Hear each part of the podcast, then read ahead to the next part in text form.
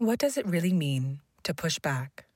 Over the course of six seasons on our humble little podcast, we've learned that pushing back takes many forms. Sometimes it's small, a challenging conversation with friends and family to persuade them things need to change, or a piece of art that imagines what could be. Sometimes pushing back is big, political action and protest in the face of injustice that makes headlines. And sometimes it starts with trying to make your job a little safer and leads you to take on one of the world's largest corporations and be named one of Time magazine's 100 most influential people. Such is the story of Chris Smalls, a New Jersey native who was wrongfully fired from Amazon after he staged a walkout in protest of the lack of proper COVID 19 safety protocols.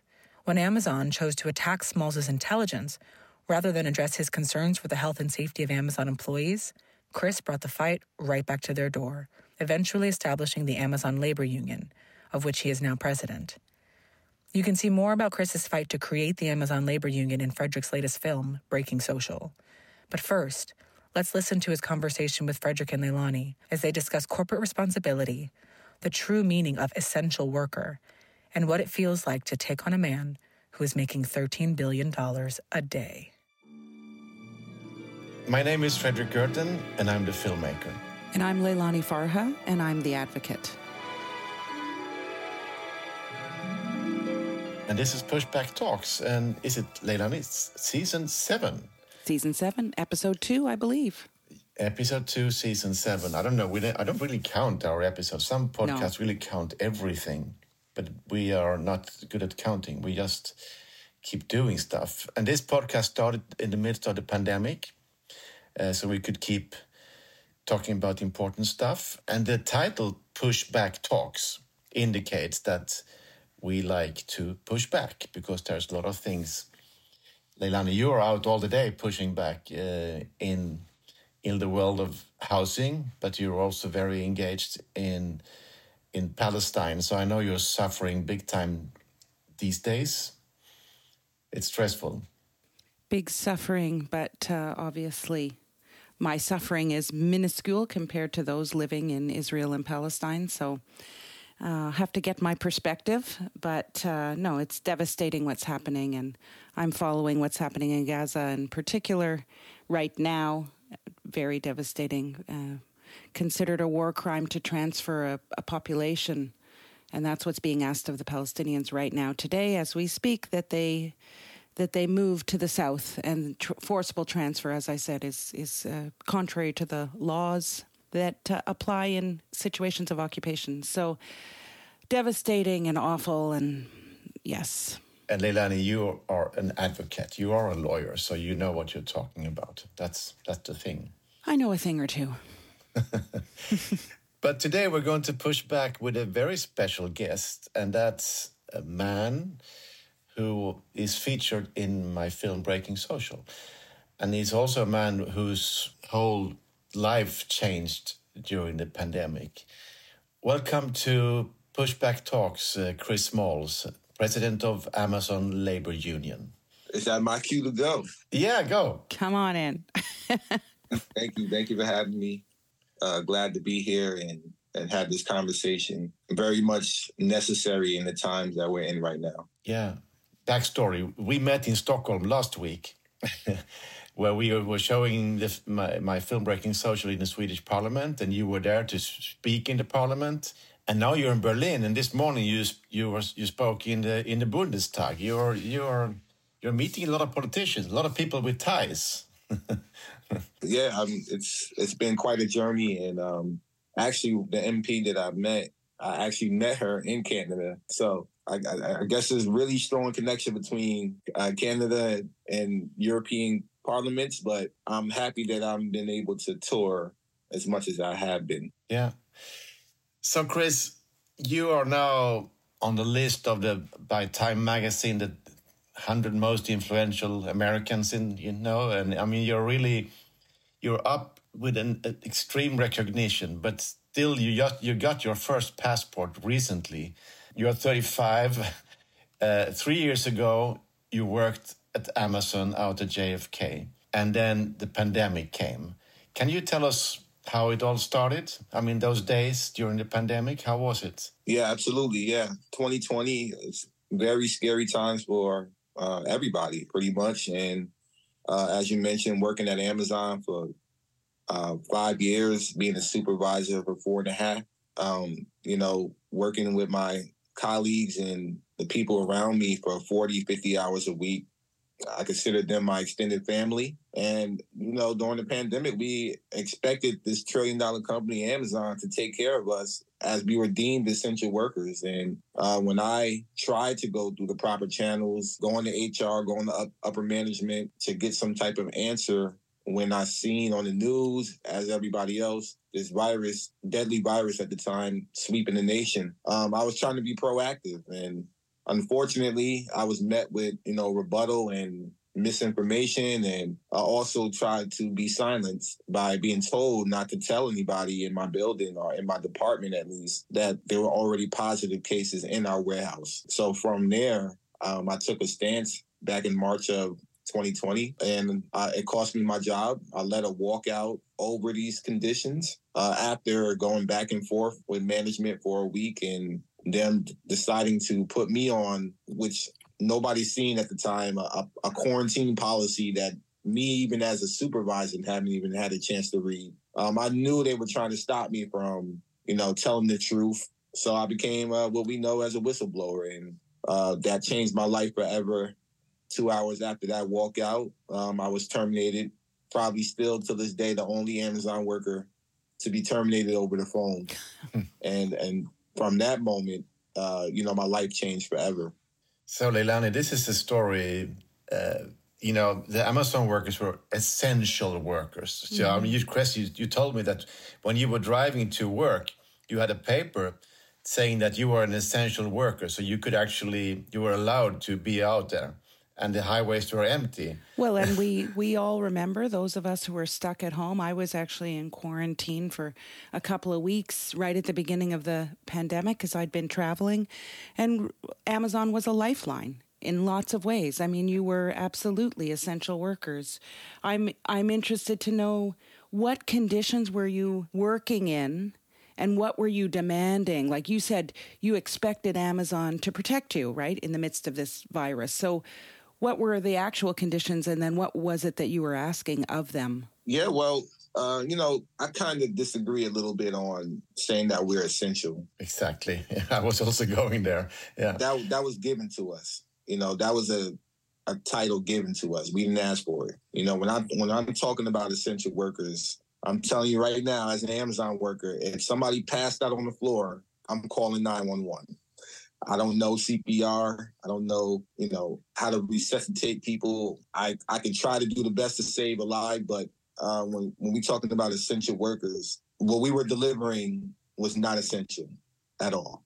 You know, people were ordering cosmetics, hmm. sex toys, books, you know, stuff that we can go to the store and pick up, and that's all fine. You know, that's what Amazon is uh, was meant to do. You know, provide these these items that people at a at a luxury is what I say a luxury for you to hit one click buy and then you have this this item that you can walk across the street to a store to get. Yeah, and and I guess also Leilani that I mean some things are really important to get sent out to people so that people could work from home and kids could go to school.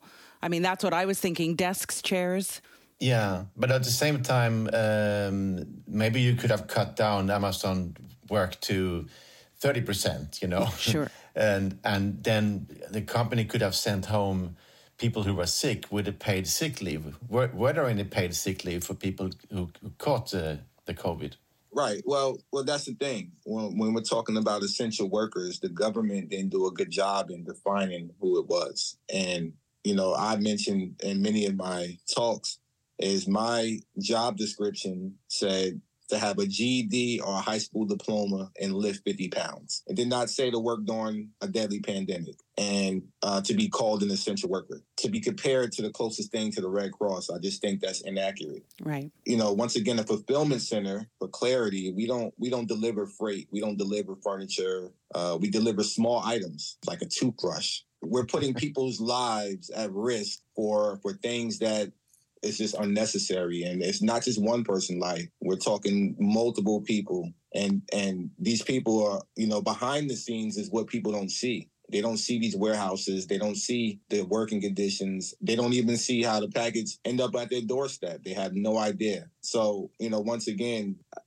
being an essential worker to me is those are doctors and nurses and first responders. Those are definitely essential workers. But mm-hmm. amazon workers i'm not so sure about that i just mm-hmm. think that of course we provide certain things that people need but they can get it elsewhere. And and you know the the, the problem is when you're talking about capitalism, uh, Amazon profited the most during the pandemic for that specific reason. There was not too many options out there. And, and the government had a lot to do with it. They know who they lobby for, and it's not for the working class people. That's interesting, actually. I, can I just ask about that? Well, I don't know how it all worked in the US and what got declared essential and not, because it's different than in Canada. But did Amazon l- sort of lobby or have to lobby to have you designated as essential workers?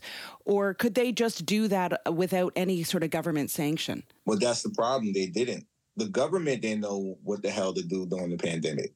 Right. You know, it's, it's clear as day they didn't. They had no plan, no real plan. In the state of New York, I can speak on that. We, you know, we had Governor Cuomo, and we all remember how right. much they were amplifying Governor Cuomo. They thought he was like the savior to COVID. Yeah, I remember. And if you look at his track record, it's absolutely pro corporate, pro billionaire right. all the way. Right. So it just says a lot right there. Of course, he's going to keep the billionaires happy because you know those are his constituents that he he caters to. So for us going to work, uh, he didn't say anything about us you know, crying out loud. He didn't support my uprising. It was the local state politicians, the mayor. Um, you know, he said some things when I was fired at the time, Bill de Blasio. And uh, the attorney general, Letitia James, she picked up my case. That's the same attorney general who's suing Trump right now. You know, but besides that, uh, even in Canada, you know, the same struggles. You know, there's been plenty of warehouses in Canada that had the oh, same working conditions. And I know I remember seeing those stories, talking to some of those workers during the time. They were going through the same thing. I remember, but yeah, I actually did a better job. Uh, I think your mayor or some of the mayors, they put Amazon on notice. And I believe they did close some of them down and pay those workers. And, and that's what should have been done, especially when in New York City when it became the epicenter of the world. So, Chris, you got fired, and then you started to put spotlight on Jeff Bezos. At that time, the the richest man on the planet. Now he's only number three. oh, only number three. Oh, poor boy, poor boy. But then you you started to to travel his his homes and to show people how he lives. I mean, Leilani and I, we've been talking a lot about how the super rich park their money in homes. But tell us about your tour. Well, actually, the spotlight he he created for himself, really.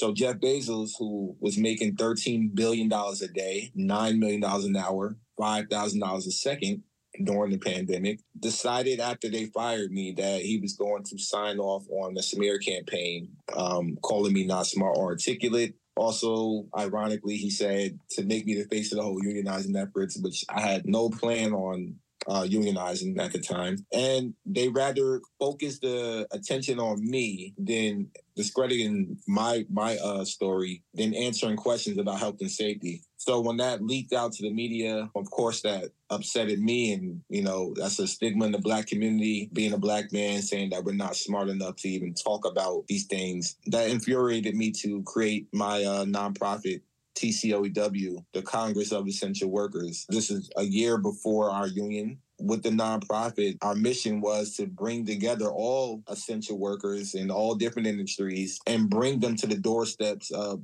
Jeff Bezos' penthouses and mansions. Starting in New York City at his $140 million penthouse, he just keeps buying floors every year. Then we went to DC his mansion that is actually a museum. Then we went out to Beverly Hills, a $165 million mansion, the biggest buy in California history, which is now owned by Jay Z and Beyonce, more billionaires. So billionaires helping billionaires. Uh, I think he just sold it last year to them. So to show workers, this is how your CEO is living compared to how we are being subjected to the exploitation uh, was very powerful. To see Amazon workers and not just Amazon workers. We had people in different movements, like from the environmental movement to Black Lives Matter to uh, Extinction Rebellion. All these different movements and, and and people showing up was very powerful, and and that's what led to uh, the direction of let's finally do something that's going to protect workers and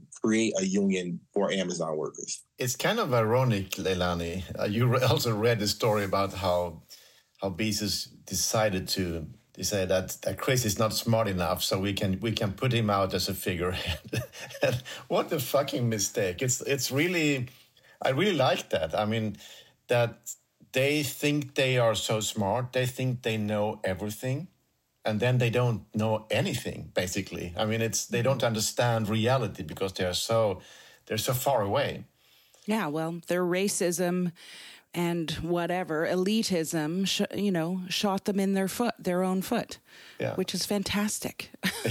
they didn't know who they were, who they were going up against, and and I love that. I mean, it's the it is certainly a kind of David and Goliath type situation for sure, and amazing that they underestimated you and the people behind you. It wasn't just you, Chris Smalls. You were tapping into the experiences of thousands of workers and they underestimated probably the strength of that, right? I think we live in a time where we all know, those of us who are trying to push back, that there's it, the strength comes from people, that we will be able to push back if we can mobilize. I think the elites are way far away from that. I think they've forgotten the strength of people. They're not cut from the same cloth. You know, Jeff Bezos ain't never uh, had to struggle his entire life, and they're they're they're disconnected. You know, they they don't know what it is to struggle, and they probably don't even know what it is to be told no, which is even more of an issue. You know, as I always say before, you know, the amount of money didn't matter that they spent on trying to stop us. You can't measure people power. And, and that's what they don't understand. You're right. Yeah. I love the interplay between the individual and the system that you seem putting front and center Bezos, his lifestyle, what it means to be a billionaire, but then trying to change the system. I think it's nice to be able to recognize both, that they are interconnected, that those billionaires are creating a system that works for them, and that we have to change the system and keep our eye on those guys.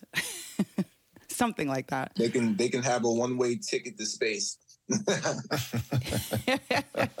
Indeed. Yeah, and and you know, in our podcast, but also in the film, we have Peter S. Goodman, the New York Times global economic correspondent, and he also talked to you during the pandemic. But he talks about the cosmic lie, so that these billionaires they actually believe that they are the saviors of the planet. They they are selling that story so hard, so they actually buy into it. They think they are so smart, and then the rest of us are kind of stupid, you know, and and and they totally underestimate any of uh, all of us. I mean, in some ways, all, and especially the the workers. And uh, I mean, if, if you go back in history, I mean, workers have always, a lot of amazing people are coming from the working class and has been really made amazing change. And not everybody is thinking only about themselves, you know, like, like he's doing. So it's, it's interesting to see because this cosmic lie that he is saving the planet. I mean, that also goes for Elon Musk or many of the other guys. I think your your your pushing back, your your organizing has actually costed him a lot of his prestige. People don't really admire him in the same way anymore. Uh, he's he's losing a little bit of his his glossiness. You know, people see them now as who they are. I think, and that's a big cost for them. You are actually costing their image, you know, image damage, which is kind of cool. I mean, well, I, I said it before. I, am living rent free in Jeff Bezos' head, which is which is enough for me.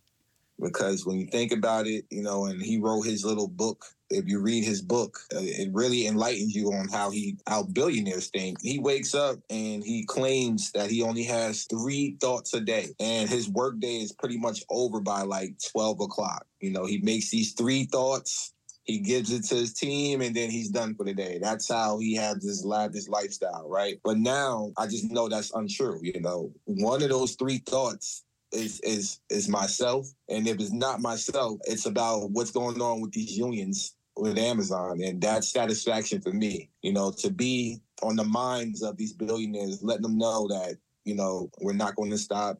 The organizing is only going to continue. We're only going to expand. You know, that's a victory for, for working class people. We do have a long way to go, but as you mentioned, exposing the ugliness of of these billionaires is is hand in hand. It's imperative to what we have to do. It is interesting that the, these billionaires hate unions.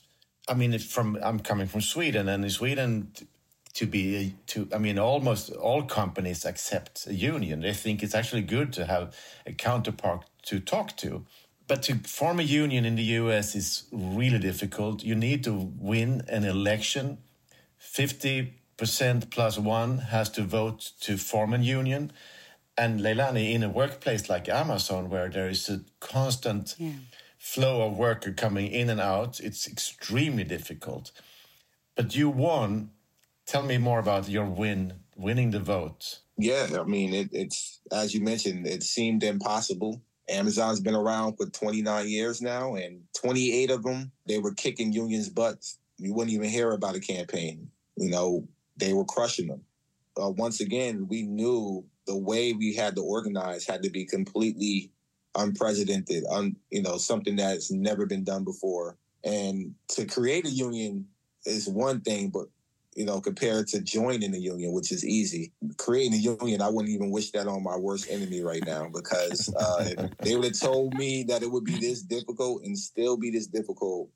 I probably would have thought otherwise. Not affiliation, but I would have just, I don't know who knows? But it, it's it's really difficult, as you mentioned. You have to have thirty percent to even file for an election. As you mentioned, going up against Amazon, their turnover rate is one hundred and fifty percent, meaning they're firing they're firing two three percent a week.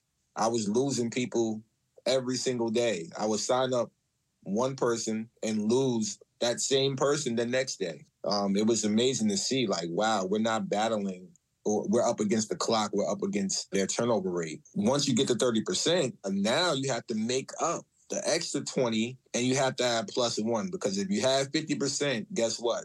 You lost. We were fortunate enough to do that and continue building relationships and earning the trust of the workers while we filed in a short amount of time. And of course, me being an actual Amazon worker, it helped. Uh, the conversations were easy. The educational piece to our campaign was was easy to have these conversations about what we were trying to build. And we beat Amazon fair and square, whatever that means. You know, fair and square, not really on our side, but we followed all the rules and beat them by over over five percent, over 500 plus votes.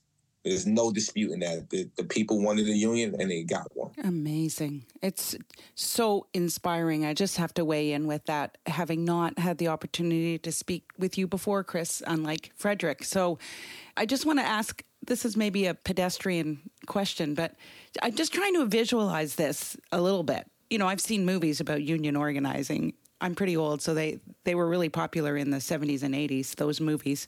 So, like, are you literally standing outside of an Amazon warehouse and walking up to people as they leave and come to work? Yeah, I had a, a occupation right outside of the same building that fired me, uh, right at the public bus stop wow. for over 300 days. Wow. Days, night, winter, summer, hot, cold, rain, shine. You saw me outside. I had a little tent, had a little bonfire, had a couple tables, some chairs, a nice little music speaker.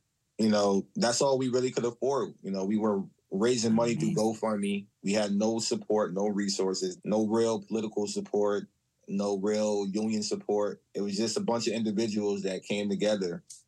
And most of them, uh, actually, all of my organizers worked at Amazon. So most of the time I was outside alone and for hours, for 10, 12 hours. I think one time I stayed outside for like 36 hours before I even went home to like shower and come right back.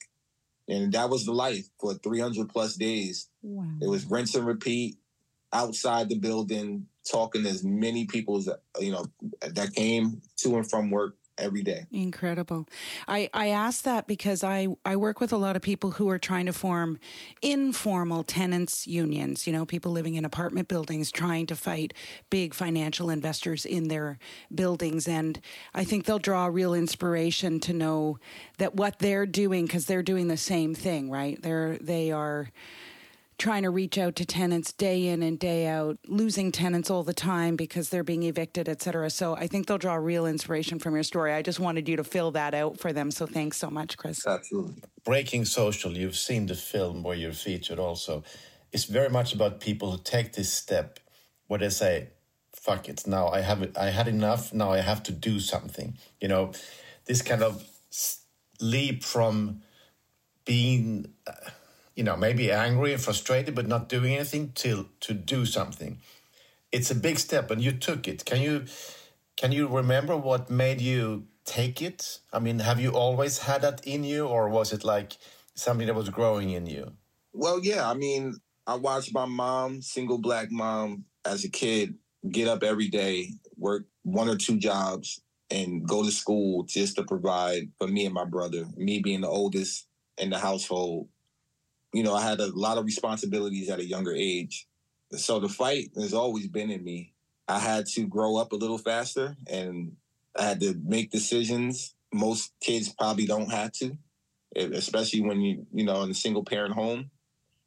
And when it came to, you know, speaking my truth and representing who I am, I was this way when I walked into Amazon in 2015. Exactly what you see now is who I was you know 10 20 years ago. For me it, it was the life or death situation. We're talking about the pandemic. I lost everything. I hit rock bottom you know. Amazon basically just said f you you know die. And that's the message i took from them when they fired me was they didn't care about all the good work that i've done for them for the company. They really as you mentioned they didn't know who i was and how valuable i was. I trained thousands of their employees hundreds of their upper management. I opened up three warehouses, not just one. In the tri state area, by the way, New York, New Jersey, and Connecticut. It's, probably their most profitable region for Amazon and their entire network. So for me to to be such an asset to the company and for them to disregard me uh, the way they did, that's what told me, okay, I'm playing for a different team now. You know, I, I, I tried to play for Amazon. I tried to play nice. I tried to be the model employee. I tried to get promoted up. They they disrespected me with that. The icing on the cake was firing me during the pandemic, making me pretty much hit rock bottom again. And during quarantine, it's the worst thing you could have possibly imagined. You know, depression, not knowing how you're going to support yourself financially. Honestly, the unemployment system was so backed up. I didn't know when I was going to receive another paycheck. So uh, all these things are going on and my name my face is everywhere all over the media especially during quarantine. I would turn on the media every day. They're talking about me and what i've done with the walkout and and then it got worse when the leak came out when the memo came out. So i had to embrace it. It was no turning around. It was no turning back. I had to embrace the moment and i had the decision to make. And i decided that i'm just going to continue advocating. And here we are three years later. Chris, I have to. One thing, because we were hanging out last week in Stockholm, you are a young union leader. You really say also in the films that you represent a generation. So you, in some ways, you're also trying to have a different style. I remember when we were walking around the Swedish Parliament, people got like, they got totally starstruck. and uh, let's say you have a colorful appearance, and I mean, you, and you you design your own T-shirts, and I mean, you have an idea behind what you your appearance. I'm totally certain about that. Yeah, well, I, I want to represent the community that I come from, and you know, me, the artist in me, being a, a, former rapper, fashion is is a very big part of my life. I love fashion, and I always, not for nothing, I just love being different.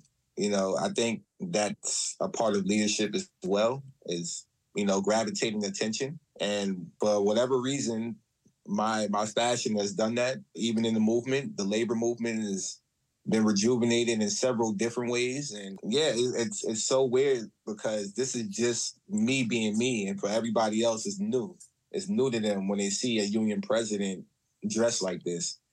And that's another stigma that I'm trying to break down is that we don't have to be in suit and tie and we don't have to be an older white male or Caucasian woman. We can be exactly who we are. We can look how we want to look. We can dress how we want to dress, but still deliver powerful messages. And I said that day I walked into the White House as well. You know, I'm coming as is or not at all. I love it. tell us what you tell us what you were the, the letters of your of your your outfit when you enter into the Oval Room. Oh, eat the rich. eat the rich. I love it. I have to say, a little known fact I, I did my legal training at a union side labor law firm in Canada. And I tell you, there were no union folks like you, Chris Smalls. they were all those older white guys, not bad guys, right? These are union guys, but nice to see that things are evolving as they should, right? And I think you, you, your look, the way you speak, your energy must resonate with so many workers. I can I can only imagine. Yeah, yeah, definitely uh, the younger generation for sure. Yeah, it's even people don't want to have the conversation, but it's like you know, let's be honest, the the labor movement representation of people of color is, is not where it needs to be as well. Exactly. And when you're talking about union presidents, uh, people of color, it's, it's very small. Uh, we're still minority, so uh, there's a lot of work to be done. Uh, even on our side, we have to we have to do better, and we have to put people from the rank and file, people from the bottom up, in in these positions, so that they can break down these stigmas. Yeah, it's it's. Um, I think you do this really well, and and we were around in the Swedish Parliament. You you met a lot of of union people and MPs, a lot of young people, a lot of also immigrants. Uh, or kids of immigrants in Sweden. What what was your impression? Oh, I was super impressed. I actually was just texting um, uh, Elsa last night. You know, um, just just inspired because uh, to see such young adults in the parliament. You know, we we praise we praise AOC and the squad in America, and when I come over here, you know, to Europe or to Canada, and I'm seeing these young politicians that are way younger, talk about a whole decade younger than her. It, really blows my mind. And I'm like, wow, I wish I can see that at home. And it really enlightened me on how, really how divided we are back at home in, in, in the States. You know, we, we, we try to look for hope in certain individuals. And then when they sell us out, we look for hope in somebody else. Then they sell us out, and it's like a repeated pattern. But I don't want to see that anymore. I want to see a system where there's a third party option, there's a socialist party, there's a labor party, there's a, a another option that is sustainable and is led by a generation, you know, that that's representing the times that we live in. And that's not the case right now. You know, we have a two party system. We got a bunch of dinosaurs. I call them dinosaurs that's in power and they're not willing to pass the torch. They're going to stay there until the wheels fall off or until their death. And that's just not that's not right. That's not how it should be. No. I think the, the this the whole idea of our podcast is very much about connecting inspirational stories from people fighting back. We've been talking with people in different parts of Africa, in, in South America, and the Caribbean, Europe, in North America. We we try to to find people who fight back. And your story is one of those inspirational stories. You inspire workers around the world, but you also get the inspiration back.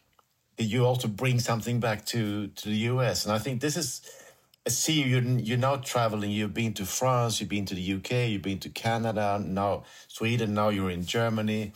So what are you, what are your, what are you looking for when you when you go out and to these travels? Now with your first your first ever passport. I know, I know. My passport is, is is being stamped up, and um, yeah, I guess it's just for one, I'm catching up on the the 30 years I didn't travel outside, and for two, um, I'm I'm a kid right now, all over again, soaking up as much as I can. I'm learning about the different laws. I'm learning about the different histories in these countries and when it pertains to labor, the struggles, and really trying to figure out how to bring some of these laws to America at the same time build the international solidarity that is much needed for this type of fight. So it's a it's it's a combination of things, walking and chewing bubble gum at the same time. And you know, my journey is is really just the beginning. You know, this this is still an infancy stage. Even though you know my unions, uh, we won our election over a year ago. We still don't have a contract. The company still doesn't recognize us, us, us as an official union. And the struggles in other countries, even the ones that do have unions with Amazon, uh, they're still going through the same the same type of fight, just different when it comes to the laws. And I mm-hmm. figured out that Amazon and we're figuring that out together that Amazon is exploiting us in different ways. You you mentioned Elsa Alm from the Swedish labor unions. She's a very young union organizer, and they were really interested on how do we organize the gig workers, the the people who work for the for the apps, you know, and because that's a, a, a new kind of working class that are. I mean, you mentioned that the the delivery people at Amazon, the people who drive around Amazon delivery vans, they are all gig workers. They don't. They are not employed by Amazon. They are not, not even allowed to unionize. But what are your advice to to the unions who try to organize the gig workers around the world? Right. Well, number one thing, they have to be employees. You know, being called independent contractors that strips them from a lot of rights right there by itself. The company is not liable for even health insurance may not be liable for damage to their vehicles or their bikes or their scooters or whatever. The company is not at fault for a lot of different things when they're deemed as independent contractors. So, for one, if you put on an Amazon vest and you drive an Amazon truck, you should be an Amazon employee. There's no way you're telling me that somebody else is at fault for whatever the case. And that goes for that goes for Uber and whatever they, they're called. Uber, Lyft, Instacart, all these different delivery ser- uh, services. They're all deemed independent contractors, and that's just not the right status of employment. So there's a case right now, I believe, in Canada. The one there's only one employee for Uber in Canada right now. This guy, uh, I believe he was at a conference I met. Uh, I met him once I can't remember his name right now. Forgive me, but if you look it up, he's in court right now trying to fight for his employment status. But if he wins, which I believe he is winning, that's going to change the scope of Uber drivers in Canada, the entire country. They they all should be employees now. Once they have the employee status, then it, it makes it easier to organize and unionize. Same thing in Sweden or wherever else where you know, you have these companies like Amazon that use these third party options. We have to stop that. We have to make sure that these laws don't allow these corporations to, you know, exploit workers through a third party. I mean, it's it's Leilani. It's about legislation. You know, it's like you know, it's about the parliaments. It is, and it's about under you know undoing part of the cosmic lie because the lie that's been told to so many workers around the world is the freedom of being a gig worker, the freedom of, you know, not being an employee. And that freedom really means low wages, no protections, you know, shitty work circumstances, etc. So the undoing we need to undo that narrative right and and return to a narrative of job security pensions decent wages right decent sick, conditions paid sick and, leave and during a pandemic pay, paid sick leave I mean, one of the things that really comes through in Chris as you're speaking to me, and especially when you told your story from, you know, being the child of a single mom, um, is, you know, it's a return to human value. Like, humans need to be valued for what they're giving society. As a worker at Amazon, you were giving back to society and you weren't being treated accordingly. And I feel like we're at a time right now where the value of human beings is is really second to the value of profits and billionaire desires and all of that. And you're really bringing that human to me. And and you caught me in a moment with all that's going on in the world right now of of really examining like who is valued in this world and why. And for me, that's what you, what you bring to this, right? You're just bringing us back to the value of employees, what they give to, to society. So, yeah. Absolutely. I mean, yeah, they deem us as essential workers, but if you look at the definition of essential, that means that we're a necessity and they need us. So if they need us, that means that they need to treat us and pay us as if they they need us. So exactly. Um, yeah, we we we got a lot of work to do. Bezos wouldn't be Bezos without all the workers that that day by day work for him. Chris, I'm really, really happy that you could make a little slot for us in your busy program. And I'm really happy for our friendship. And I'm, I wish you all the best. And let's keep, let's keep talking and let's keep pushing back. Yeah, absolutely. You already know you're my guy, man. And um, anything I can do to amplify the film, anything that I can do to amplify the struggles, I'm all for it. You already know. Yeah, um, the film will have its German premiere uh, the 26th of October on on theaters around Germany. I will be in Berlin for the pre uh, screening in the 22nd of October, and then I will tour five German cities to to show your face on the big screen. Amazing. Love to see it. Love to see it. Keep it going. I will. Thank you, Leilani thank you again for another episode of Pushback Talks. And uh, now you you can walk out in the Ottawa River. I I heard that it's supposed to snow quite soon next week or something. I'm happy that I'm going to Mexico tomorrow. I am not listening to that. Snow, no snow. But I do. I will Ottawa's take a nice. Cool. Ottawa's cool. Oh my gosh. Maybe if Chris Smalls visits Ottawa, it's a little cooler. I did already. I was there. I was in Ottawa. Next time. Next time. Oh, oh yeah. Next time I'll I'll make sure I you know connect with you over there for sure. Absolutely. But I was there. I had a good time there. Yeah. Surprisingly. Yeah. yeah, that's what I mean. Like surprisingly, Ottawa's cool when Chris Small visits. they tried to take me to the Parliament, and I, and I was like, nah. I, I, I said no to that one, but Next time. Next time. okay, thank you, friends, and talk soon again.